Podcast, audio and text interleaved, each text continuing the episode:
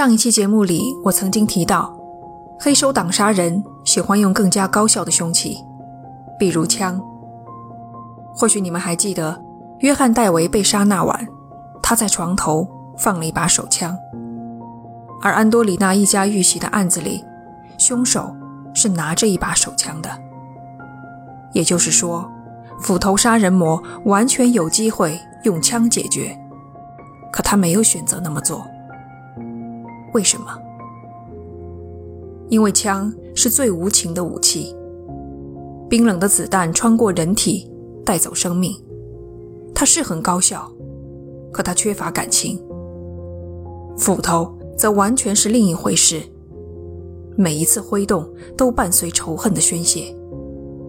挥舞斧头要求具备一定的力量，在绷紧肌肉的同时，人将体会到克服重重困难之后。达至顶峰的快感。凶手在那一刻会感到自己并不是在杀人，而是在向敌人复仇。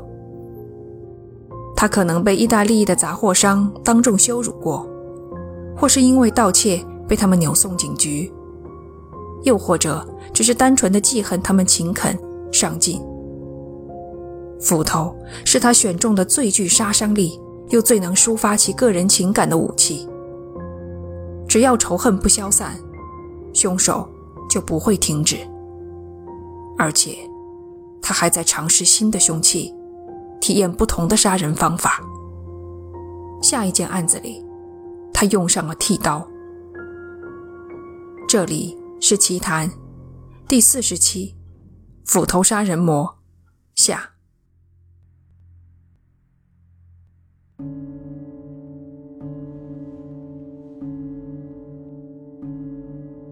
一九一八年五月二十三日，警察接到报警电话，意大利杂货商马奇奥夫妇在家中遇袭。报警人是男主人约瑟夫的弟弟，住在隔壁的安德鲁。凌晨四点半左右，他听到兄嫂这边传来一阵响动。安德鲁把耳朵贴在墙上，想听个清楚，却什么也没有听到，这反而令他更加不安。安德鲁把二哥叫了起来，两人一同来到大哥屋子的后门。后门大敞开着，木头门上被整整齐齐地切出一个长方形的洞口，切下来的门板就搁在旁边。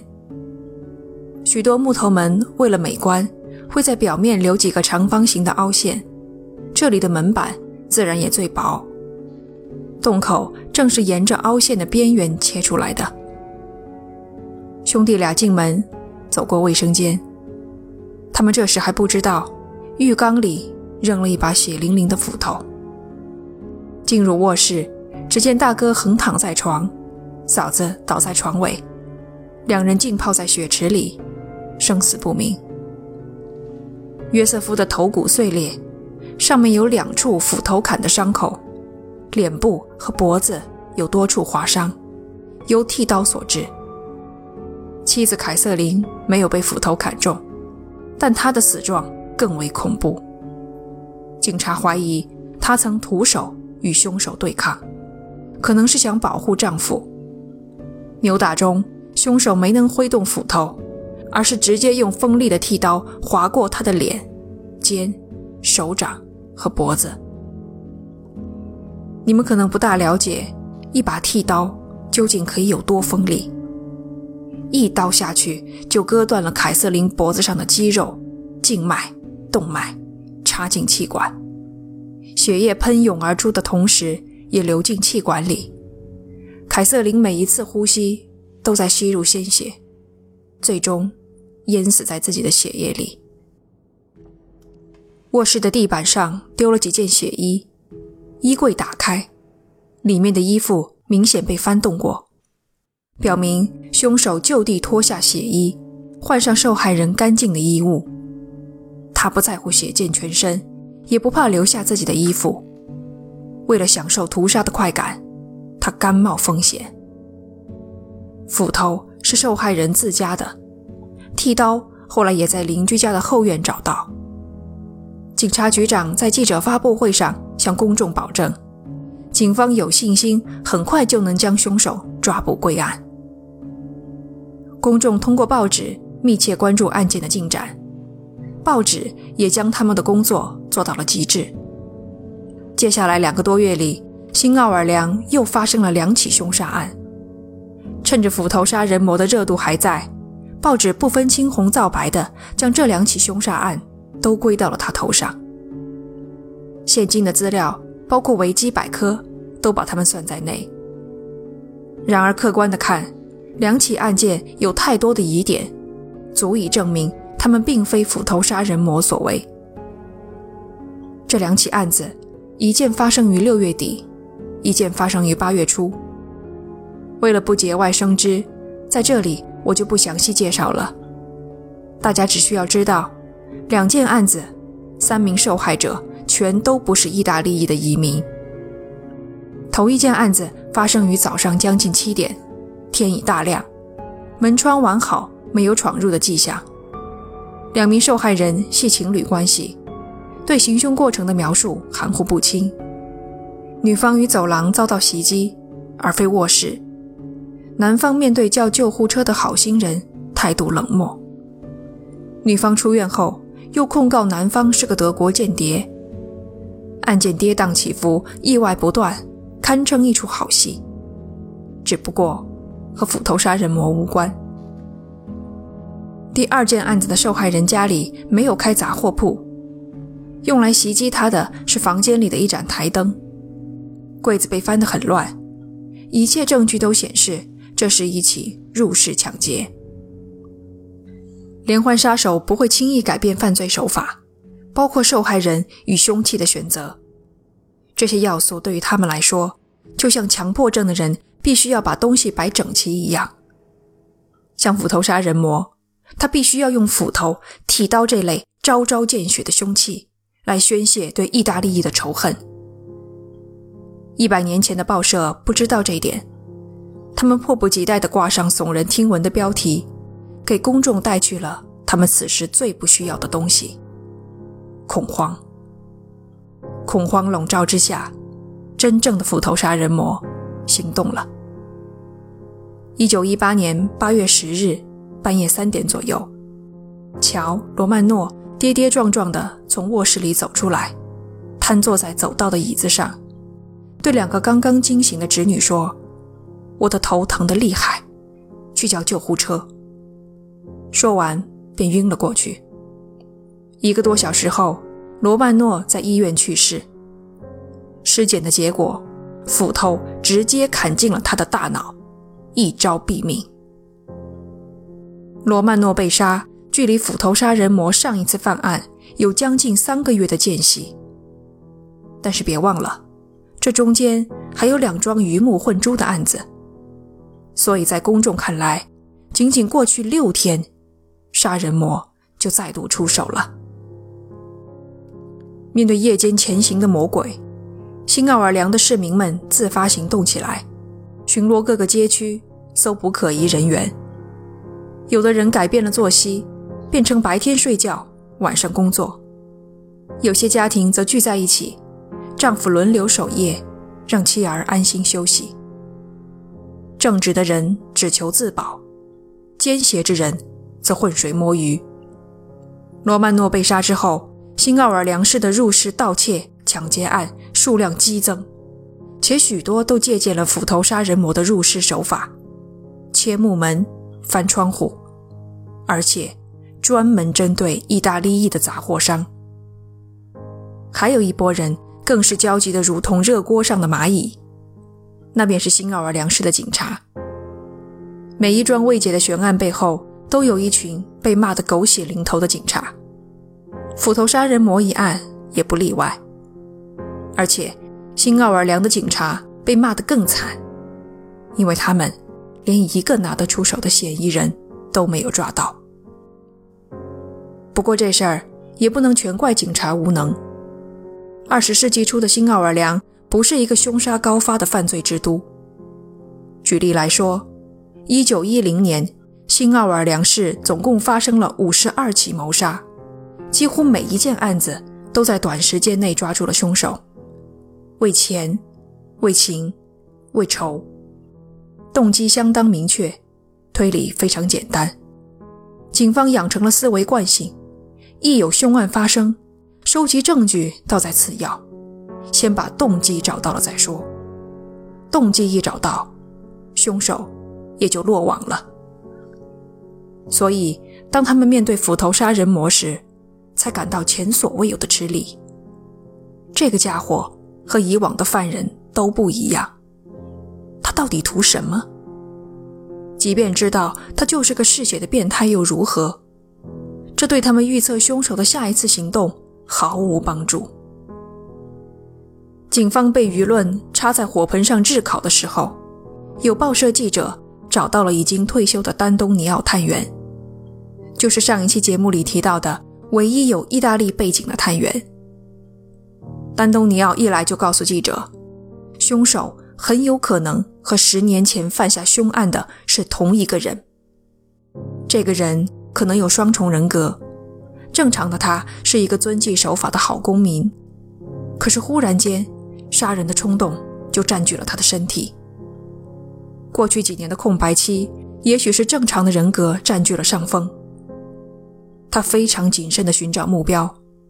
所有受害人的屋子都惊人的相似，凶手选中这样的家庭，一定是因为屋子的某种特质正合他的心意。丹东尼奥的描述放在今天，就是一份罪犯侧写。可他已不在其位，没有义务再为警方说好话。他明确地告诉记者，警察几乎不可能抓到斧头杀人魔。新奥尔良在惊惶不安中等待凶手再次出现。可在那之前，席卷全球的西班牙流感先一步发动了袭击。毫无疑问，流感的来袭打断了杀人魔的计划。等他再次按捺不住杀人的冲动时，已是次年开春。一九一九年三月八日半夜三点，曼尼被一阵狗叫声吵醒。彻底清醒之后，他又听到了别的声音，他，他，他，像是有人在用工具敲打木门。曼尼下床，拿上一盏油灯，走到后院，扫视一圈，什么也没看见。于是又来到前门，打开了廊灯。那声音随即停止。街对面的科迪米格利亚家。一个黑影正蹲在后门前。他看见街对面人家的廊灯打开了，一只手的螺丝刀还插在木门中，另一只手握着斧头，举在半空。屏声敛气之时，院子里的狗朝他扑了上来。不过是条小狗，那人一脚将其踹开。曼尼听到狗呜呜地叫了两声。看来是被踢了。他走出大门，左右看看。科蒂米格利亚家离他仅一街之隔，但是有围栏挡着，曼尼什么也没看到。于是回屋，关灯。黑影看见灯灭了，保险起见，他应该撤退。可身体已不再接受大脑的指令。这是他物色已久的目标，岂有放弃之理？躺回床上，曼尼又听到了刚才的声音，他，他，他，那会是什么呢？他没再起身，沉沉的睡了过去。第二天一大早，一声尖叫刺破了宁静，一个女人从屋子里冲出来，声嘶力竭的大喊着。他们被谋杀了，科蒂米格利亚先生、太太和他们的孩子都被杀了。没错，斧头杀人魔这回连孩子也没有放过。邻居赶到受害人家里，男主人查尔斯和太太罗西分别趴在床的两边，下半身着地。两岁的女儿玛丽睡在中间。整间卧室俨然一副地狱景象。血腥刺鼻，满目鲜红。墙上，圣母玛利亚的画像，安详地凝视着这一切。查查尔斯气若游丝，罗西一动不动。邻居们看见小玛丽的尸体，想到昨天还把她抱在怀里玩耍，都忍不住流下眼泪。经过抢救，夫妇俩都没有性命之忧，但他们的人生也彻底毁了。一年后，两人离婚，查尔斯远走他乡，罗西则一度沦为了街头暗娼。凶手砍死两岁女童的消息震撼了新奥尔良。斧头杀人魔这一次犯案与他一贯的风格不符。他过去通常只袭击男主人。女主人只有在惊醒或是反抗时才会遭到袭击，家庭里的其他成员也是如此。可是这次，他砍死了毫无反抗之力、也没有任何威胁的幼童。如果连孩子他都不肯放过，那么任何人都可能成为他的斧下鬼。一个星期之后，人心焦灼的新奥尔良上空又投下了一枚重磅炸弹。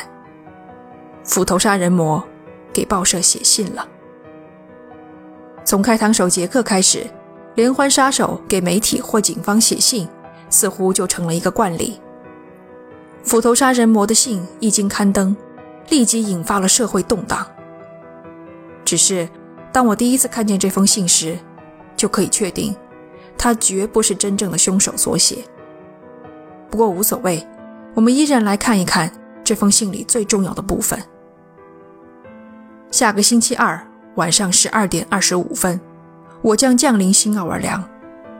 我非常喜欢爵士乐，当天晚上听爵士乐的人们将得到我的赦免，而那些没有爵士乐响起的家庭将面见我的斧头。你们应该可以想象，下一个周二的晚上，新奥尔良市的空前盛况了吧？据说。全市的酒吧通宵达旦地演奏爵士乐，没有去酒吧的人们则在家里用留声机播放唱片。爵士乐欢快激烈的曲调回荡在城市上空，一夜不绝。当然，后来也有研究者指出，实际情况没那么夸张，只是在传播的过程中被添油加醋了。无论如何，这封信绝不是斧头杀人魔所写。他是一个低阶层的普通劳工，可能没受过什么教育，而这封信洋洋洒洒上千字，遣词造句如同莎士比亚戏剧里的长篇独白一样精妙出众，一看就知道作者绝对是受过高等教育之人。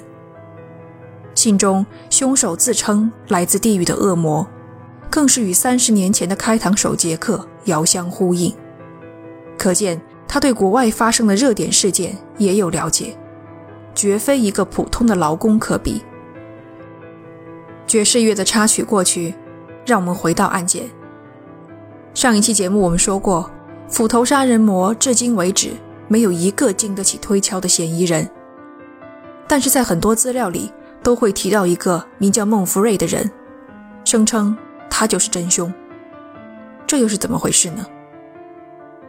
七个月后，有一名意大利的杂货商被人杀死于家中。警方当时就做出了判断，此案并非斧头杀人魔所为，因为凶器是一根铁棍，而且死者生前曾受到黑手党的威胁。可报纸仍将其归到斧头杀人魔的账上。死者的遗孀艾斯特移居加利福尼亚州，谁曾想，再嫁的丈夫。竟然也神秘失踪了。某一天，他独坐家中时，孟福瑞从窗户翻了进来，意图劫财。他说了一句关键的话：“若不把钱交出来，你就会和你的丈夫一个下场。”艾斯特假装拿钱，实际摸出一把手枪，毫不犹豫地对孟福瑞扣响了扳机。加州警方讯问艾斯特时。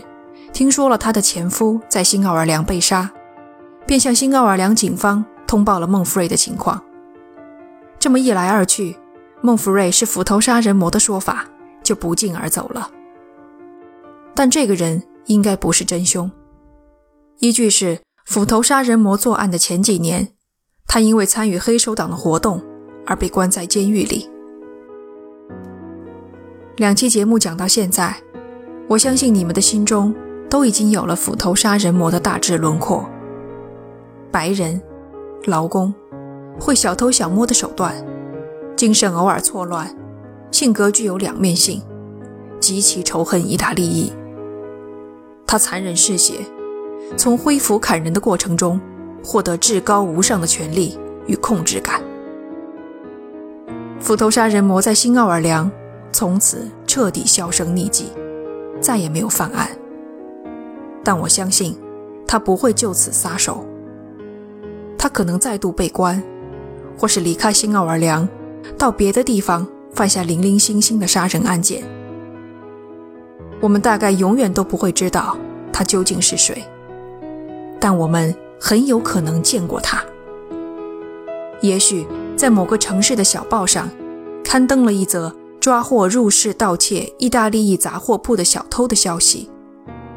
照片上，那个长相平凡、眼神空洞，连菜鸟警察都敢对他呼来喝去的中年男子，就是缠绕新奥尔良市将近十年的噩梦——斧头杀人魔。这期节目我们讲的是历史上著名的未解悬案。如果你喜欢这一类型，欢迎收听专辑里的《雾都恶魔》。感谢你的收听，这里是奇谈，我们下期见。